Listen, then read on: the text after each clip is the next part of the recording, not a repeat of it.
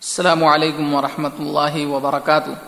الدرس الحادي والعشرون، فضل الفاتحة وفرضية قراءتها في الصلاة.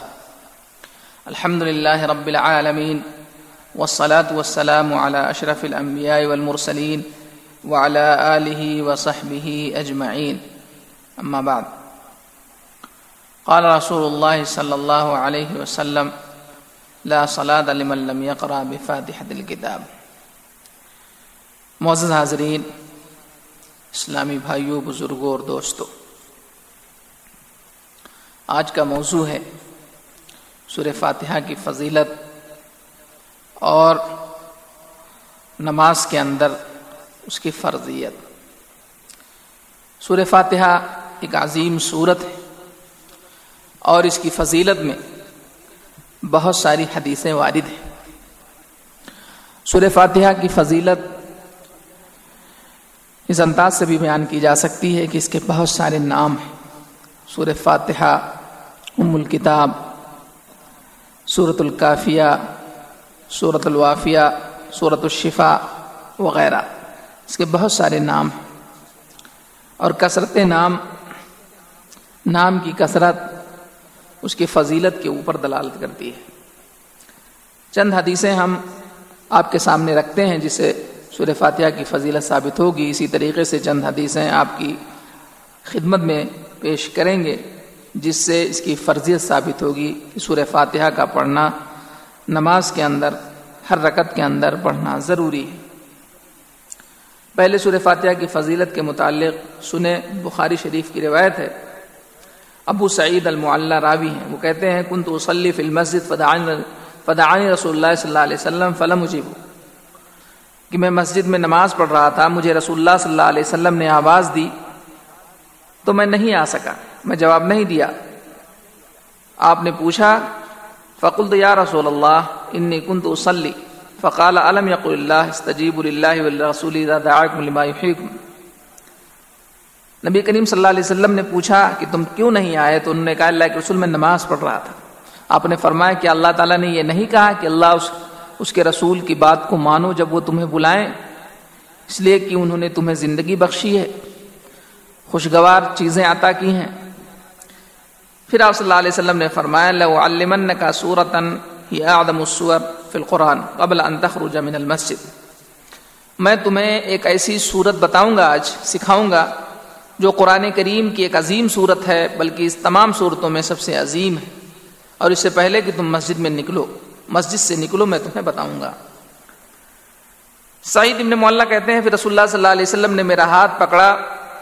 فلما اراد ان خوجا قلت له، الم تقل لو علمنك سورۃ هي اعظم سورۃ فی القران آپ نے مسجد سے نکلنے کا ارادہ کیا تو میں نے یاد دہانی کروائی۔ اللہ کے رسول کے آپ نے نہیں کہا تھا کہ میں تمہیں ایک عظیم صورت بتاؤں گا، سکھاؤں گا۔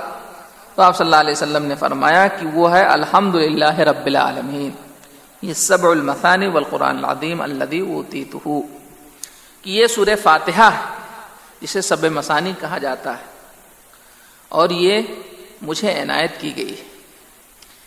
اس حدیث سے سور فاتحہ کی فضیلت واضح ہوتی کہ اللہ کے رسول صلی اللہ علیہ وسلم نے قرآن عظیم کی، قرآن کریم کی سب سے اہم صورت بتلائی اسی طریقے سے ایک اور روایت ہے جس سے سور فاتحہ کی فضیلت ثابت ہوتی ہے۔ ابن عباس رضی اللہ تعالیٰ عنہ کہتے ہیں بئی نما جبریل قائد نبی صلی اللہ علیہ وسلم سمع نقیدا من فوقه فرفع راسه فقال هذا باب من السماء فتح اليوم، لم يفتح قط الا اليوم۔ ابن عباس کہتے ہیں کہ جبریل نبی کریم صلی اللہ علیہ وسلم کے پاس بیٹھے ہوئے تھے۔ کہ اچانک آسمان کے اوپر جو ہے آواز سنائی دی۔ تو انہوں نے آسمان کی بلندی پہ اپنا سر اٹھایا اور کہا کہ یہ ایسا دروازہ ہے جو آج کھولا گیا ہے، اس سے پہلے کبھی نہیں کھولا گیا۔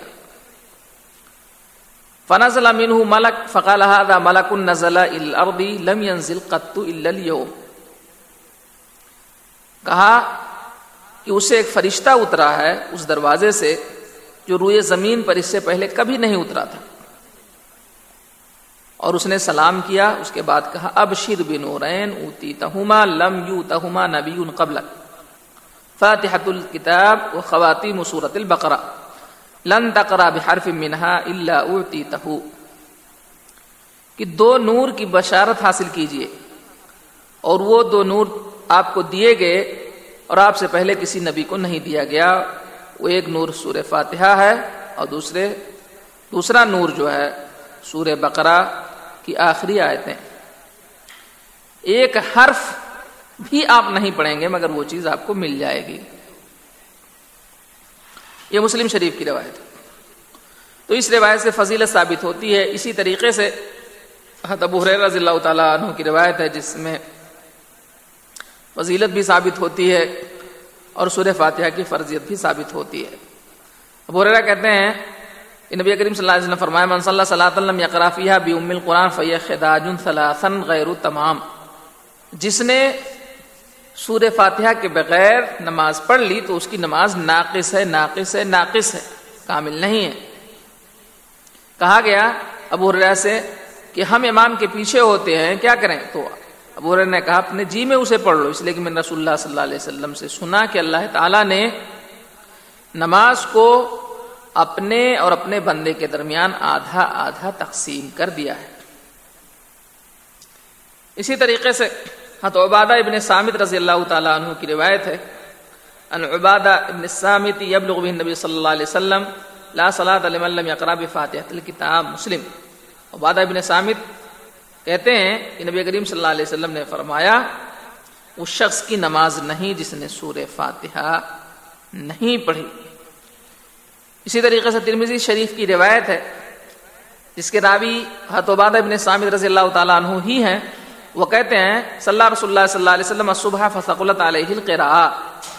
فلما صرف قال انی اراکم تقرؤون وراء امامکم قال قلنا یا رسول اللہ، ای واللہ۔ قال فلا تفعلوا الا بام القران فانه لا صلاه لمن لم يقرا بها ترمذی کی روایت ہے کہ رسول اللہ صلی اللہ علیہ وسلم صبح کی نماز پڑھ رہے تھے قرت بھاری ہوئی۔ تو آپ صلی اللہ علیہ وسلم نے نماز کے بعد کہا کہ میں نے تمہیں پڑھتے ہوئے دیکھا، انہوں نے کہا ہاں اللہ کے ہم پڑھ رہے تھے تو آپ نے فرمایا کہ سورہ فاتحہ کے علاوہ کوئی اور چیز نہ پڑھو، اس لیے کہ اس کے بغیر نماز نہیں ہوتی۔ تو یہ احادیث، چند احادیث آپ کے سامنے رکھی گئی جس سے سورہ فاتحہ کی فضیلت بھی ثابت ہوتی ہے۔ اور یہ بھی ثابت ہوتی ہے کہ سورہ فاتحہ کا پڑھنا ضروری ہے، بغیر اس کے نماز نہیں ہوتی اسی پہ اکتفا کر رہے ہیں۔ دعا کرے کہ اللہ تعالی ہمیں کتاب و سنت کے مطابق زندگی بسر کرنے کی توفیق و شامین السلام علیکم و رحمۃ اللہ وبرکاتہ۔